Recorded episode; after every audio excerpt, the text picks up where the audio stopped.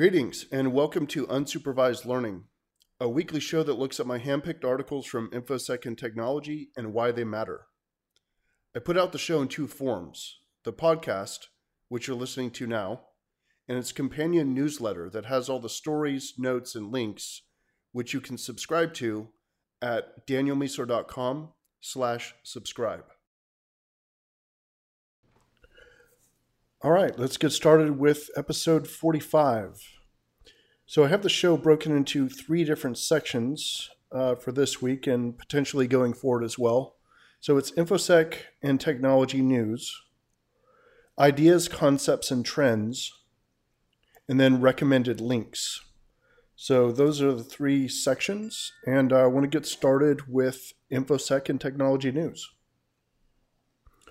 So, uh, an Israeli company, a booter company called VDOS, launched over 150,000 DDoS attacks, um, evidently within like the last two years, and made over $600,000. Um, and they basically revealed tons of uh, details when they got hacked just recently. This is a Brian Krebs article that um, that he put out recently, and his site has actually been taken down uh, sporadically since he put the article out. So some people are not happy with the fact that he's sort of talking about the hack and describing the business. Uh, evidently, this two years with the 600 grand and 150,000 DDoS attacks, it's just a small portion because it's not containing all the data from the few years before. So evidently, it's just like this this pair, this two two guys, Israeli guys, who are running this business and have just been doing massive amounts of, of DDoS. Um, they put out some of the stats and just how much they were putting out and doing, and it was insane. And they figured out um, that they were Israeli from a, a few different methods, which uh, Krebs talks about in the article. Um, so their their handles for one, but also um, the fact that they refused to attack anyone in Israel. Uh, so started getting pretty obvious at some point, but uh, interesting story. So, uh, U.S. Motor Company General Motors uh, recalling 4 million vehicles worldwide uh, due to a software bug linked to at least one death. So, uh, it actually caused the airbags and seatbelts to malfunction during a crash. Um, and it's not able to be fixed over an over the air update so you have to bring in the vehicle to fix it. Um, it's unfortunate, but uh, GM actually focuses quite a bit on security for their products. Um, we've seen this in the industry uh, that I know about because of um, just watching the automotive industry and safety around that. And GM has been pretty proactive. So hopefully, uh, it won't be too long before over the air updates are pretty common um, across the industry, but definitely for GM. So, uh, nation states are possibly building a system for like taking down the internet, and this is mostly like China and Russia. But um, this is an article from Bruce Schneier. Um, there are a whole bunch of companies that kind of host the infrastructure that keep the internet going, and they've been getting probed in a regular way, almost like in a, a, a very organized campaign to see how tolerant or, or how able to respond they are to various amounts of bandwidth at various times. So they would start start low, ramp up the amount of bandwidth in the attack, and then stop, and then start again in a few days or a, or a couple weeks, and start again at the level that they were at before, and then raise that up to just see how how much uh, it took to actually diminish the service. So it's like there's an orchestrated campaign across all these different companies coming from these sources to figure out what it takes to like melt the infrastructure. Um, so there's a bunch of theories out there that basically this is part of a larger thing, which could be used as part of a, a major campaign. So if you're going to do something physically or kinetically, they say in the military, um, you know, you launch this at the same time, and now the internet is down and people are freaking out, and you know, it's it's hard to see exactly what's going on. It's uh, fog of war type stuff. Really interesting. Uh, tech companies, including Uber, Dropbox, Twitter, and Docker, joined forces to create a vendor security alliance, which uh, is looking to vet uh, security vendor practices. Pretty interesting. Uh, there's a critical vulnerability in MySQL. You want to patch as soon as you can if you haven't already. Uh, General Colin Powell's personal email was hacked, uh, revealing that Clinton evidently hates Obama for beating her in uh, 2008 and uh, talks about a bunch of other stuff that's kind of embarrassing and harmful to the Democrats, including like uh, he mentioned how sick she was before going to do some sort of talk at some event. Um, her ba- barely getting up the stairs and that kind of stuff. Uh, really interesting seeing how many of these types of hacks have happened don't actually have it as a separate story bullet here, but um, there was a rumor that the RNC got hacked. That was later uh, retracted by whoever put that out. But the DNC got hacked. Um, Clinton's email server uh, reportedly has been hacked. It looks, and a lot of people are saying it really looks like Russia is doing this. Oh, the other one is the um, the state elections. A um, bunch of groups related to handling the integrity of elections have evidently been hacked also by Russia, it looks like. So it's like Russia is like waging a campaign to change the direction of the election. And uh, I talked about in a previous podcast that it really looks like they're trying to get Trump elected so that everything will go sideways so that they can emerge as the savior. And that, that is still my theory. Um, and more and more evidence is pointing to Russia being behind a lot of this. So, uh, head of National Security Agency Admiral Michael Rogers says on Tuesday that he is concerned about the possibility of Russia hacking the U.S. general um, election process or U.S. electoral process, which I assume would include the the general one. So this is kind of very much related to the previous point, which is um, they're coming out and saying, and this is the NSA director, right, the head of NSA, saying, yeah, it's Russia. So I mean, wow, that it's guy is ballsy, um, which is why Trump likes him, I guess. So NAND mirroring technique confirmed to work at bypassing passcodes for iPhone 5C. So someone was doing research on the 5C and they're doing this mirroring technique where you actually try um, to brute force a password. You run out of attempts and you mirror again, you try again, you mirror again, you try again.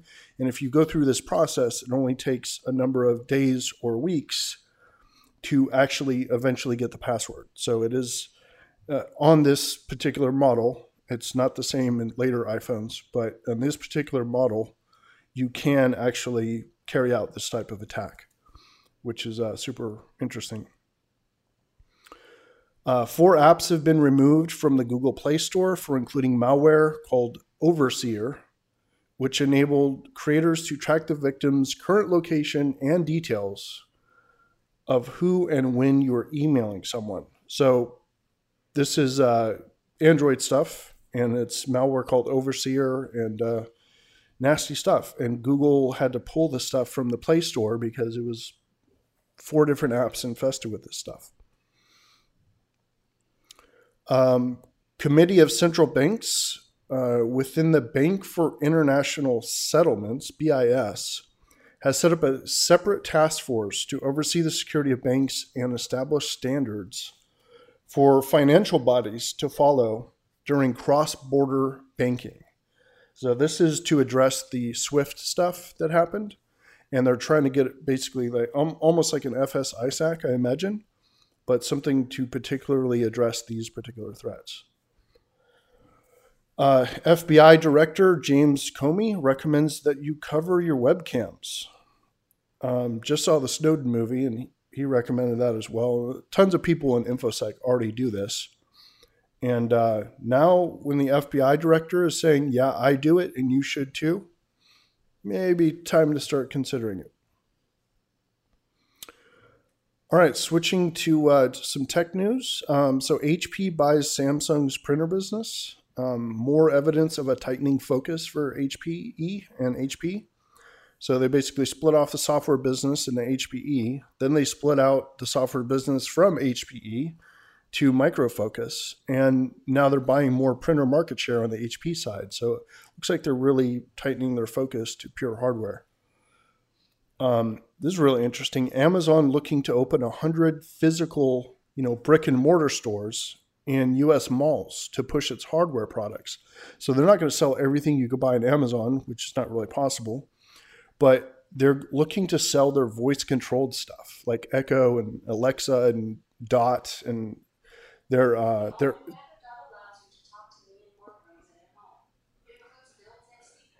That is Alexa talking to me right now because I said her name. That is fascinating. I talked about that before on the podcast, but whenever you say her name, which I cannot say her name, it gets invoked. Like I've been thinking of so many different ways you can attack this. Like imagine running up behind a newscaster. Let's say it's much longer, um, much much further in the future, and like tons of people have these things. And the key word is that same name that starts with A, which we shall not say, like Voldemort. And um, you just run up behind the newscaster on the nine o'clock news or whatever, and you issue a command like to make a web request or something, some sort of bug, right? And just like millions of people suddenly do that, unbeknownst to them because there's no voice recognition. Um, I imagine voice recognition will be added soon but until then, crazy. Like I say the name during a podcast, and there she goes. Um, anyway, they're looking to open 100 stores to sell that technology and have people actually interact with it and do demos and stuff like that, which will definitely raise awareness and raise sales.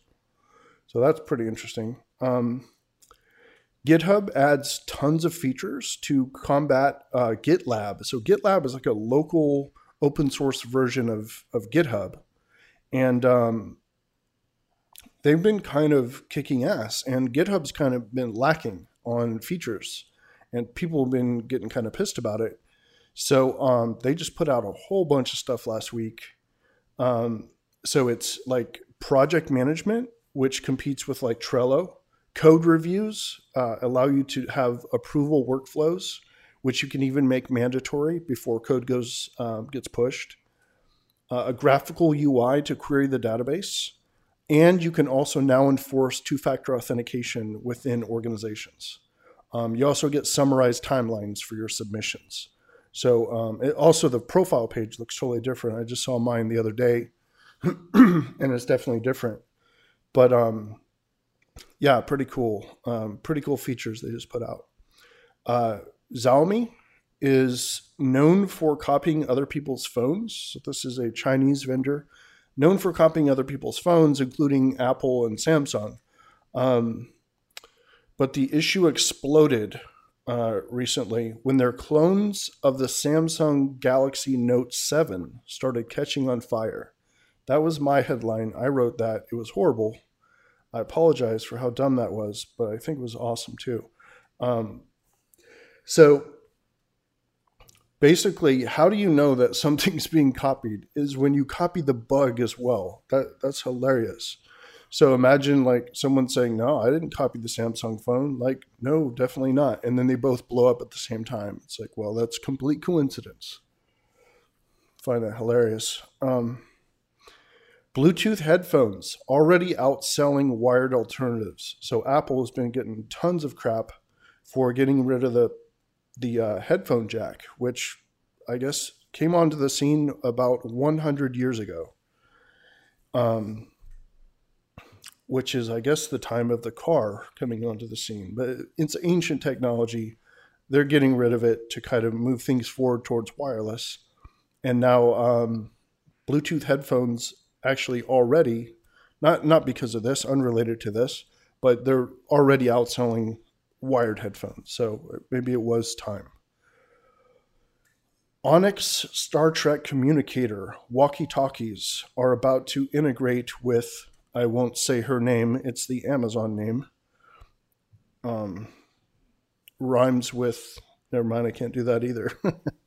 Um, so anyway, these these little things uh, super cool if you watch the video, and I got links to all this in the newsletter. By the way, you should go and get the newsletter because it's a companion to the podcast that you're listening to. But um, the Onyx Star Trek communicator. So it's like this circle you put right where the um, communicator thing is for on, on Next Generation, and you just press it and you talk. And the other endpoint can be other people with another communicator. It could be a voice memo or whatever, but you just press talk, press talk. Like it's a walkie talkie, but it's Star Trekky. Like I don't know why I don't own a bunch of these already, and I'm probably about to, especially when it starts integrating with the Amazon stuff. Sounds super cool. Um, Samsung looking to introduce their own proprietary headphone jack.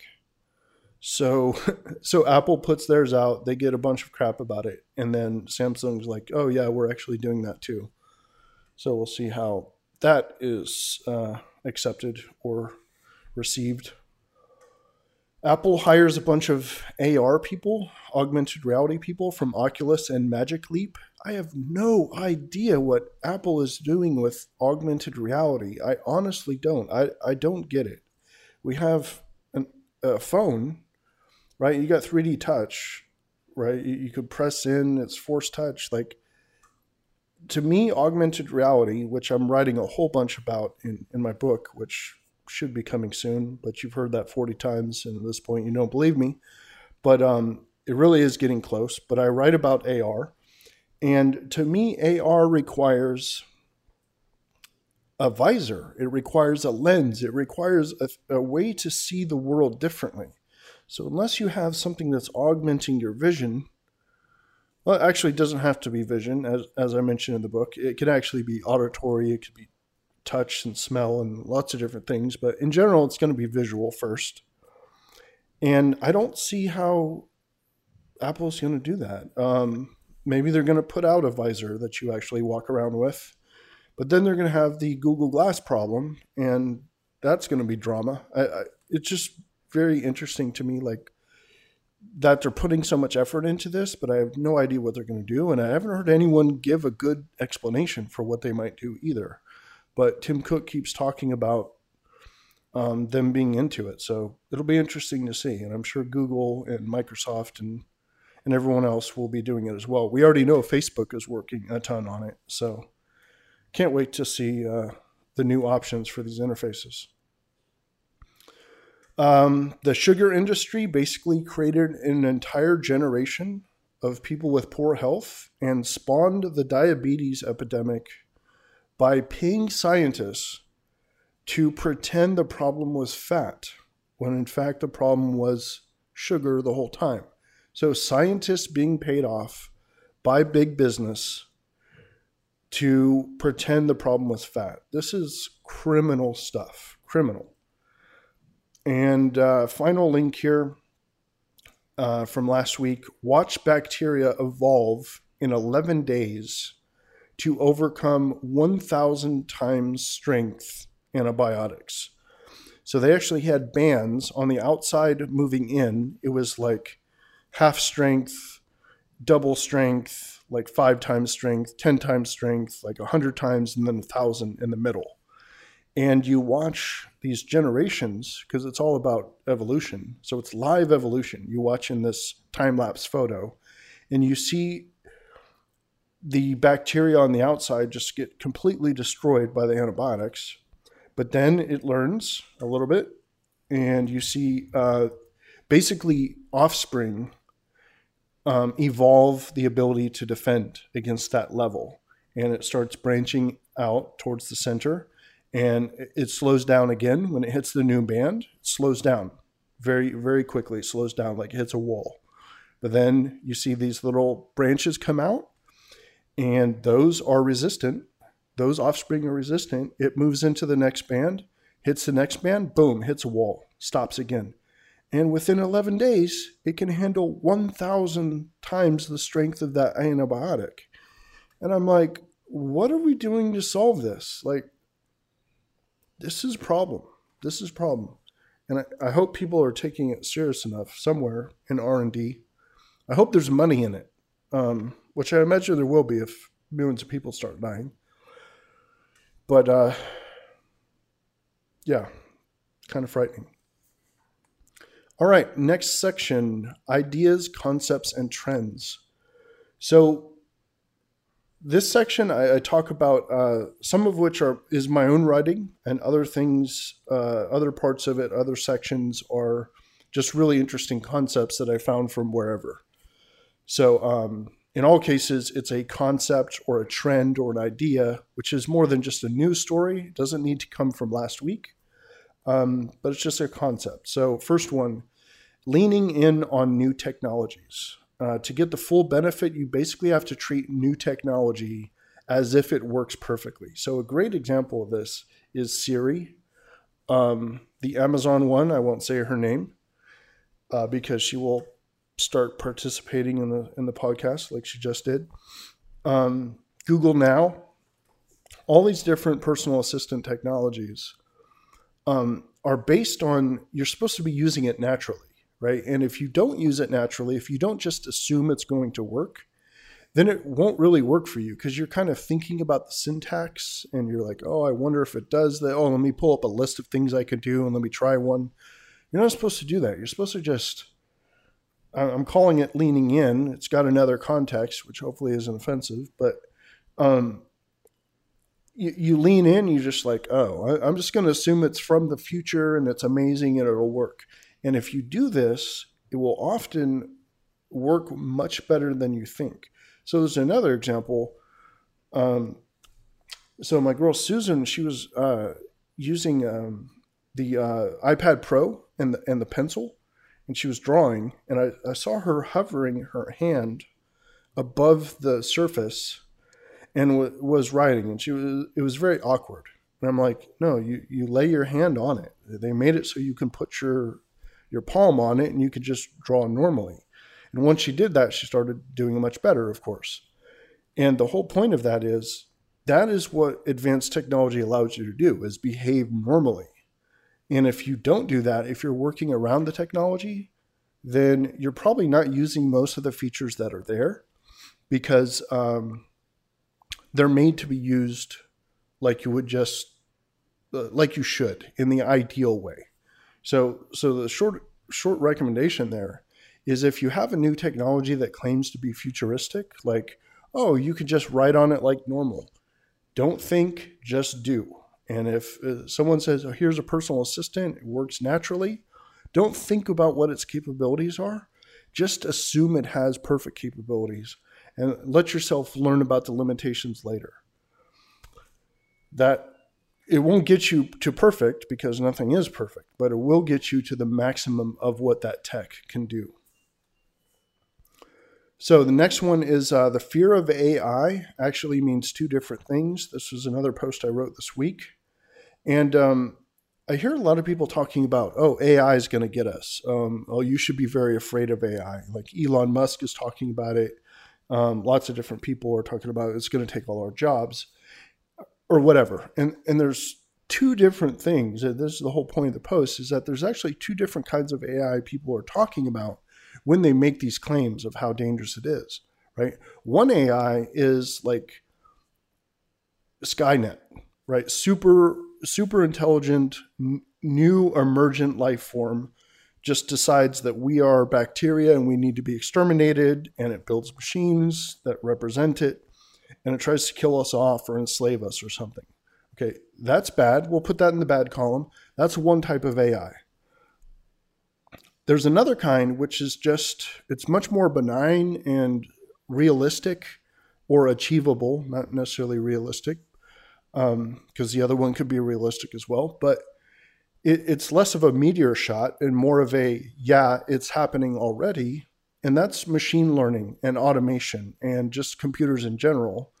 Um, it's self checkout lines at Walmart, right? It's it's the removal of the need for human work um, and changing the human workforce because it, it's much more efficient for companies to use automation and AI to do their jobs instead of hiring people who sue them and get sick and are dumb and don't want to learn um, or whatever. So these are two very different things. The first one, you're worried about an existential threat of, yeah, maybe we, maybe we all just get murdered by machines because you know the Skynet comes and kills us all or launches nukes or whatever. And then the other one is maybe AI in a much more normal and and approachable and actually happening already form just takes away billions of jobs. And there's nothing for us to do because we are not nearly as good at it as anyone as automation. And so companies, when they're they have a choice of should I hire this robot or this algorithm, or should I hire, you know, Bob Smith? The answer is always the automation. And so Bob Smith has nothing to do. And now you're in a revolution conversation, you're in a basic income conversation, you're in a conversation that says, what do we do with billions of people who have no work? And it's a, it's a societal problem, right? Humans want to feel valuable. They want to feel like they are contributing. They want to feel like they matter. And if they suddenly are not needed to propagate things, then we need to find another way to make us feel valuable, right? And whether that's creation, now everyone becomes an artist and everyone's a musician. That's a problem too, because we already have algorithms that can create, create great music and great art. Um, so the question is, what are we going to do if we don't have to go to work? So, two different threats, both bad, but both very different. Um, so interesting to think about the distinction there. Uh, there's no difference between things and Internet of Things. This is uh, another piece that I wrote last week. Um, so this one is basically I, I heard a bunch last week and just read articles all the time, and I've done panels and talks and stuff where a lot of people are talking about what does it mean, the Internet of Things? Is it the internet? Is it anything with a network? Like it, it's just been hashed and rehashed so many times. I, I think the best explanation, the best way to describe it is to say that the Internet of Things is just things. All it is. Just imagine, forget the Internet of Things, forget the Internet, forget all that stuff. And just imagine that every single thing that you know of cars, car keys, you know, headphones, furniture, cities, businesses, people, everything is a thing. Okay. And all those things are now interactive. They're all interactable. That's not a real word.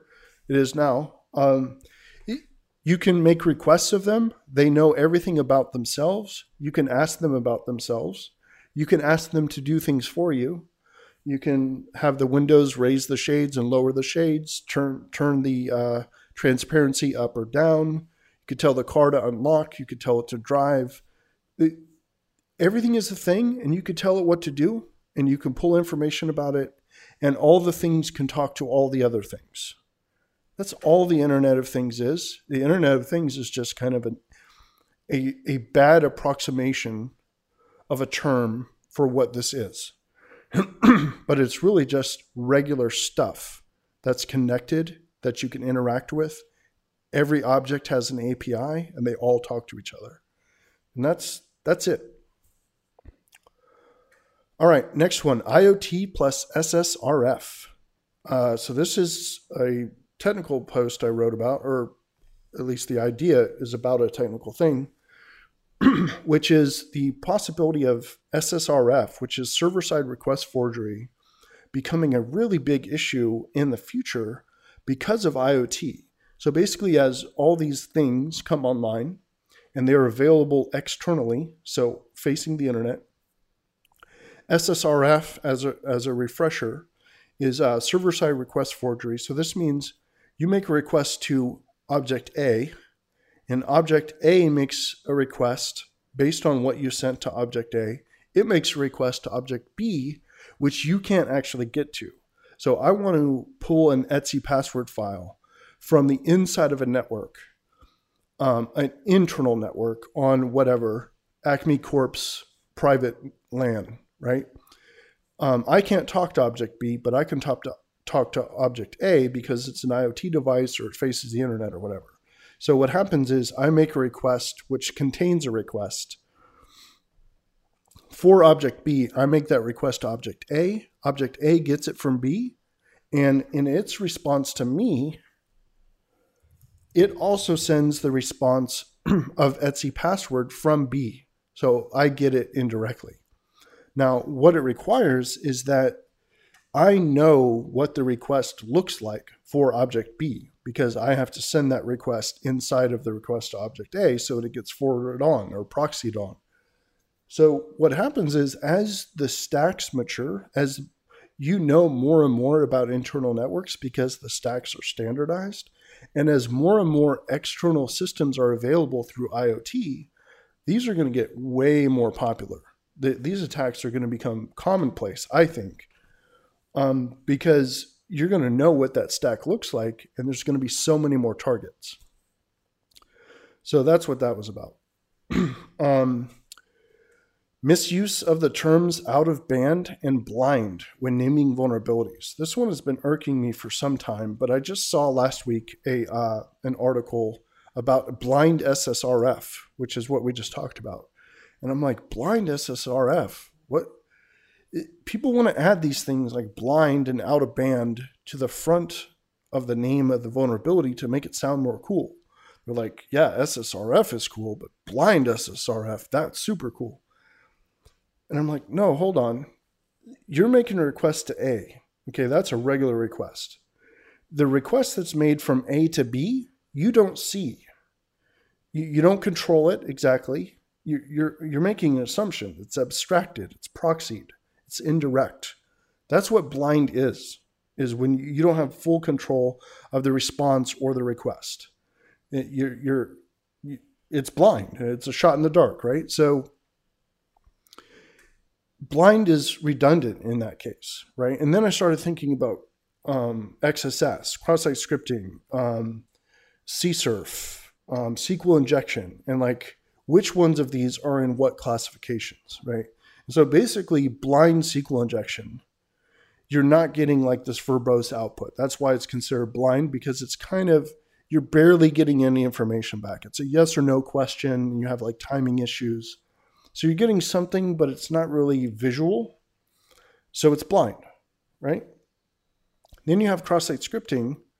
Um, it's out of band, right? Because you're not making a request like error based SQL injection and then in the same band that you made the request, you're getting the response back um, in, in, a clear, obvious way. That that's regular, right?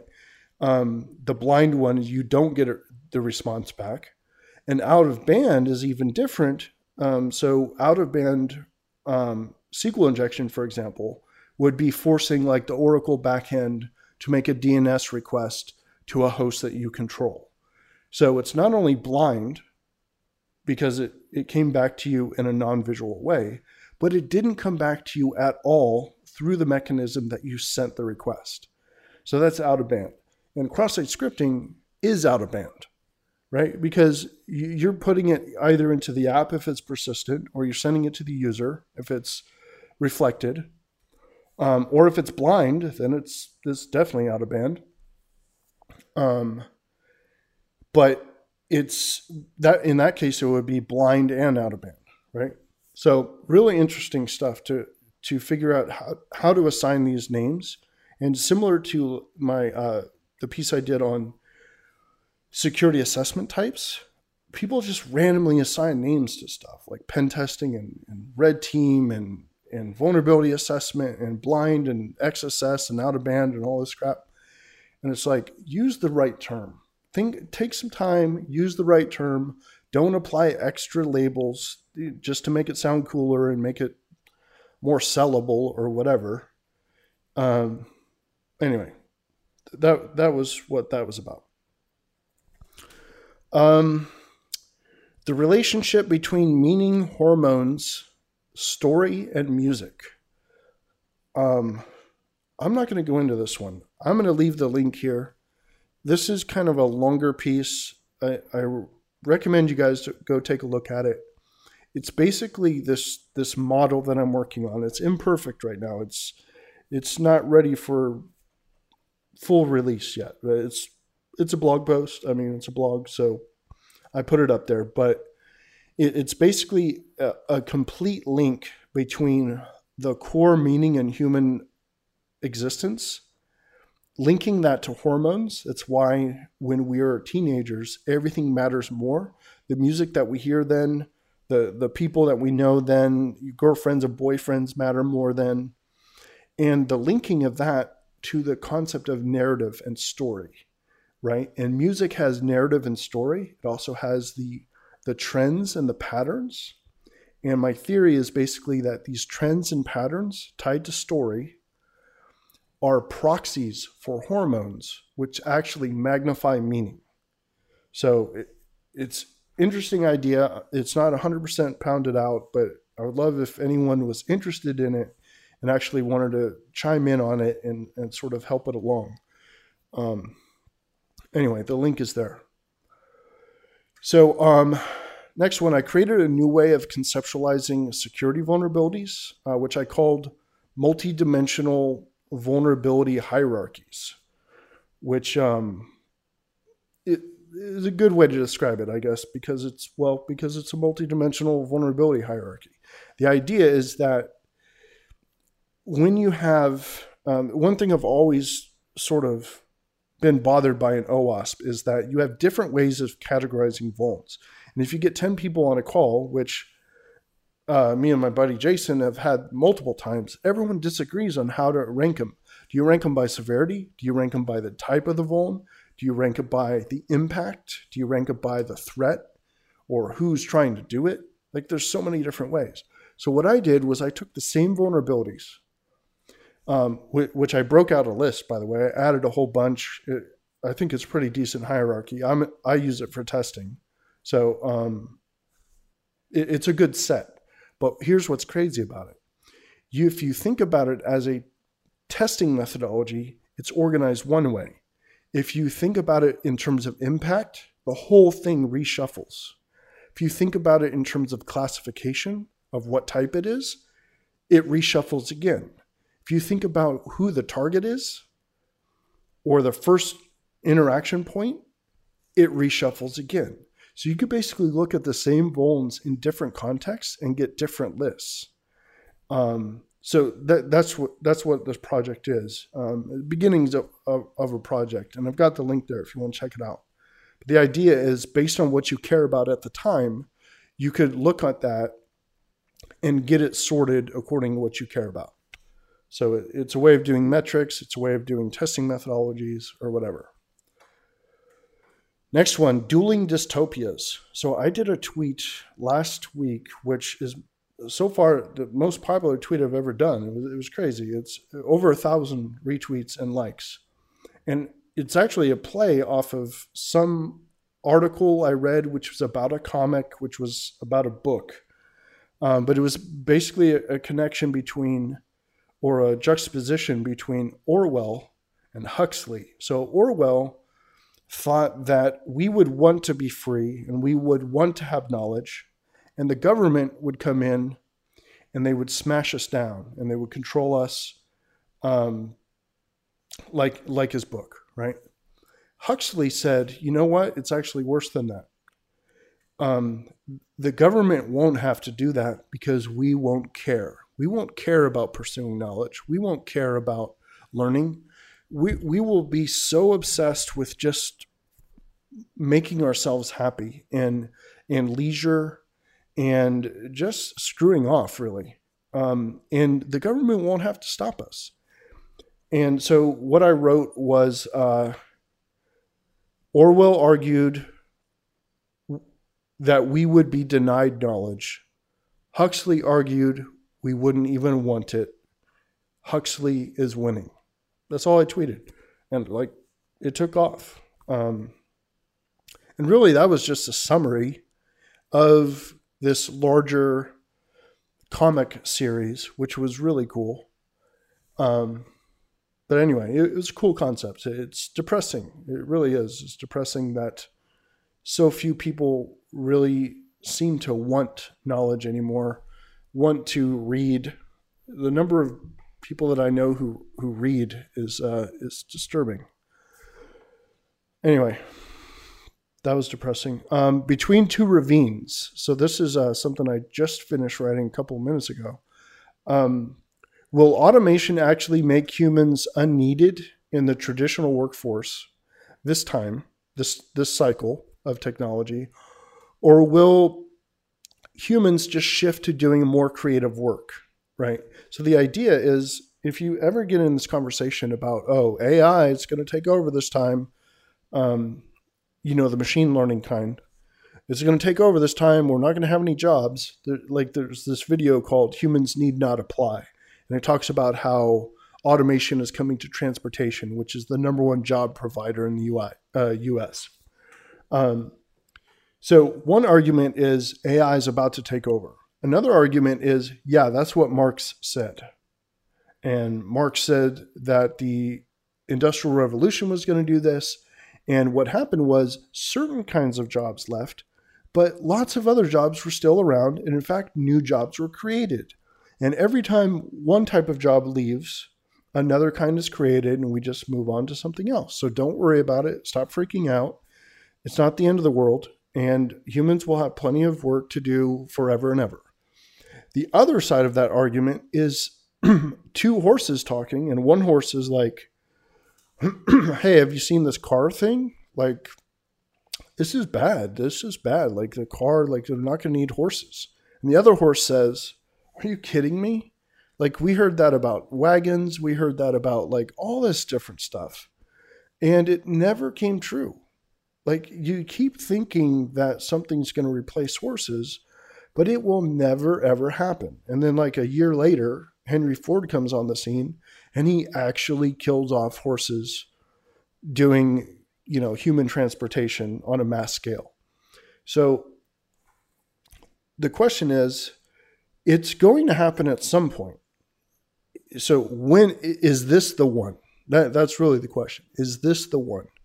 Is ai really going to take out the need for human work or is this just another false start like marx in the industrial revolution got a link to it um, on the site there. Um, next one public bounties, too much noise, best used to find good researchers. So, so I saw a, uh, a presentation by the LinkedIn crew, and I talked to my buddy uh, Jason Haddix about it because uh, he's at Bug Crowd and he's he's got some strong opinions. So we we talked through it quite a bit, but the idea was the uh, LinkedIn group were saying, you know, public bounties, they're a big mess and they create so much noise. And what you actually want to do is have private bounties, which BugCrowd also has. They have private bounties as well. Um, but they're saying private bounties are much better because you have a smaller number of, of researchers and they're not producing noise and friction and uh, just garbage into your system, which requires overhead to address um, which is really interesting. So, and, and, then the conversation with with Jason, I mean, what we were talking about is like when you get to a certain point, then you're going to need the crowd again to find new vulns. So it's like this this opening up and then closing and then opening up and closing. And if you're trying to address things in an efficient way, you have people submitting tons and tons of garbage, maybe that's not good.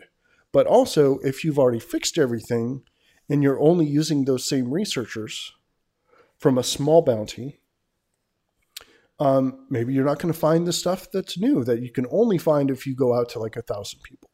So like then you need to expand back out. So it's like one of the articles I wrote, I think last week or talked about last week or something, um, was um, basically about how you need to use different tools at different times right? Pen testing, bug bounties, vulnerability assessment, red teaming, they're not the same. You don't need to use them at the same time.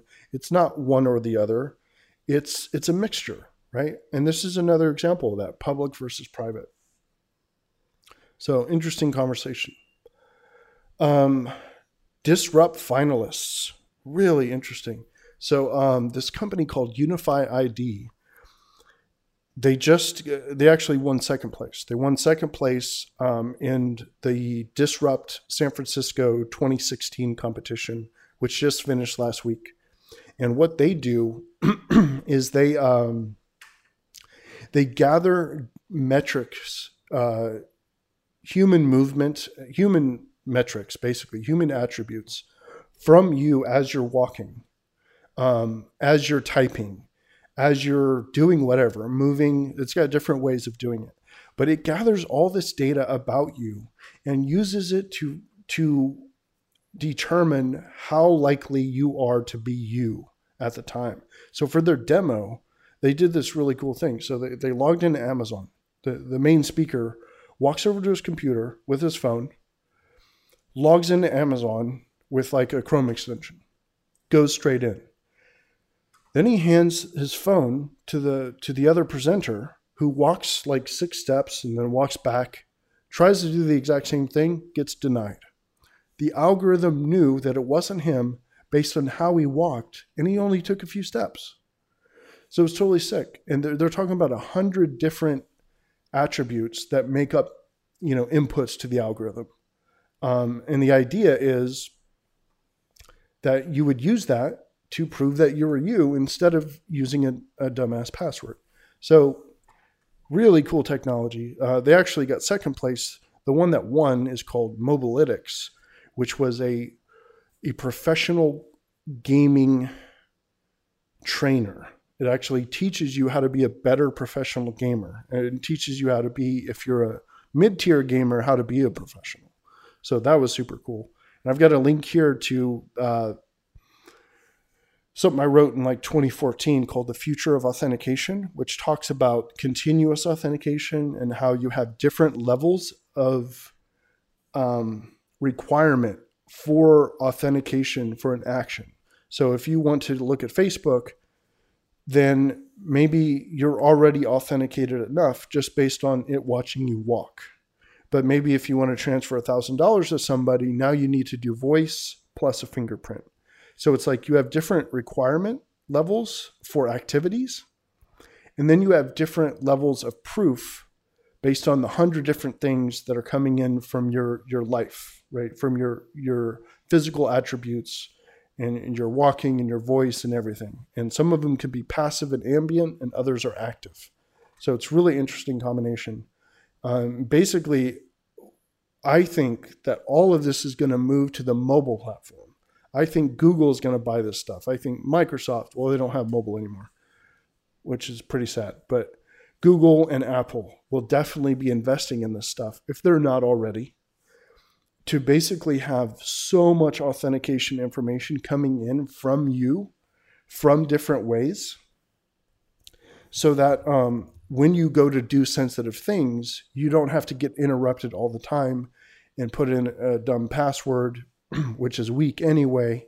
You have different ways to prove that you are you, a lot of which are passive. So that is uh, that is that. All right, last section. Um, recommended links. So um, the six disrupt finalists uh, actually have the um, the link that goes to the page that talks about all six. But I'll talk real quick about what they all are. Blazing DB is like crazy fast uh, databases, all based on distributed GPUs. Super cool. Carbon Health, completely mobile and interactive healthcare. The the app is sick, and the, the link I have here, you've got to go watch these pitches for all six of these. Just absolutely fantastic stuff. Everlywell is home medical testing kits.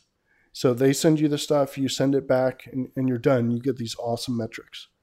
Uh, Mobalytics is the customized professional gamer training. That's the one I talked about. Um, Sqreen is application security for developers.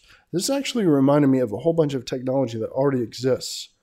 Um, just because you know we're in the infosec space, so we know this. But uh, it reminded me of like um, Prevoty and a couple of other RASP uh, solutions. But um, oh, except for except for one difference, they had like Python and a bunch of like um, interpreted languages, and not just like .NET and Java. And then Unify ID is the one we already talked about. But definitely check out the link, check out the pitches, really good stuff. Uh, next one is a A16Z podcast on how the way you say something matters just as much or more than what you say in like Kickstarter campaigns, job descriptions, resumes. So this company called Textio, uh, the one of the researchers came on and she was talking with uh, Sonal from um, A16Z, and they were talking through uh, the coolest example was they looked at all Kickstarter projects going back for a certain amount of time. They were able to predict with 90% accuracy which Kickstarter campaigns would get would reach their funding goals based on just looking at the pitch, looking at the writing. So they got a whole bunch of machine learning, um, and, and they're basically doing analysis of phrases and like vocabulary and different things, and they could tell when something's going to be successful. And now they're being hit up by like screenwriter companies who are like, "Can you predict whether this is going to be a good movie?"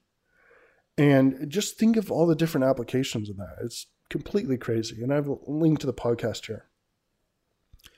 Um, the Joy of Intelligent Proactive Security by Netflix phenomenal talk on how the Netflix team uses their own in house tools to manage their security program. I am telling you, this is a sick talk, and I have the link there. Got to go look at this talk.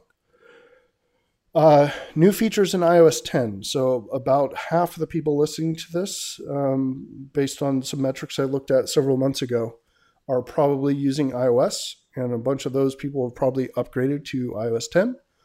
So, most popular features, if you haven't heard them, I want to do a really super fast summary here. Um, the widget pane, if you swipe left, is really powerful. Um, if you swipe the other direction, actually, if you swipe your thumb to the left, um, the other one is swiping to the right uh, to get to the left. But if you swipe to the left to get to the right, from the lock screen, you get your f- camera. So you don't have to click an icon or do anything like that. You could just swipe and get your camera. Um, Siri works with third-party apps. You get interact uh, interactive notifications on the lock screen. Apple Maps now knows where you parked your car. That's pretty cool. Um, in route options during trips, so you could swipe up and say, "I'm going to go eat," and it'll tell you how long you'll be diverted if you do that. Um, memories and photos. This is really sick. So if you go to Vegas and you hang out and do whatever and you take pictures and videos, it builds you a movie automatically with sound, with music associated with it. And you can even create the movie with like different kind of sound, like epic, uh, emotional, like tearjerker type stuff or whatever. Imagine doing this with the family and kids, and it basically builds videos for you using AI and turns into these perfect home movies um, w- with different feels based on the stuff that you do. And it auto builds them and auto names them. It's like completely sick. Um, lyrics are now in music. You can copy and paste between multiple devices, and voicemails are automatically transcribed for you now. Um, and the link here actually has 25 different features, but I thought those were uh, worth hearing on the podcast in case you didn't know about them. Next one, cognitive bias cheat sheet. This is this link here, fantastic summary of the various different forms of uh, cognitive bias. And um, so Wikipedia has a great article on this that I always use to look at the different types of cognitive bias. But this one here it, it's a better summary, right? It actually references the Wikipedia article, but it just it puts them in better categories, uh, more like I like to read stuff. Uh, check out the link. Um, here's also a link to an anti-Snowden um, movie and perspective written for Slate. So in InfoSec, we have lots of different perspectives about how Snowden is a total hero and how he's just, you know, he's been shafted and it's not cool and he got screwed over. Tons of information about that. Tons of people believing that and and putting it forth. You have the pardon campaign going out and everything. This is another perspective. It's talking about, um, well, you could just read it. It's basically a no, he's not a hero necessarily. I don't think it's 100% anti him, but it's like, look, you're not getting the whole picture. Here's some information you should know. Only reason I'm including it, because I'm not 1000% decided on the whole thing myself, is um, just to give you another perspective, right? In case you're only hearing from one side, it's a little bit of balance there. Another article here Wi Fi pen testing with Pineapple Nano, OS X, and BetterCap. Really, really cool link there. Um, browse the surface of Mars in super clear resolution. This is fantastic. It's a web interface. You can actually zoom in and around, and it looks like Arizona. It's crazy. You can see like the little, you see rocks, you can see the shadows. It is insane to me to look up in the sky, see the red planet, and then browse around on the screen and look at the surface. Like it blows my mind. Anyway, there's a link there. And final link here Marc Andreessen's recommended books. Some really cool stuff, as you might expect, lots of entrepreneurship stuff, but uh, some other stuff there as well. And uh, finally, inspiration. This is from Bertrand Russell. Real life is, to most men, a long second best, a perpetual compromise between the ideal and the possible. That is it for this episode. And uh, thanks for listening. I'll see you next time. All right. Thanks for listening. And please be sure to sign up for the newsletter to get a clean summary of everything we talked about. And if you like the show, please recommend it to your friends. We'll see you next time.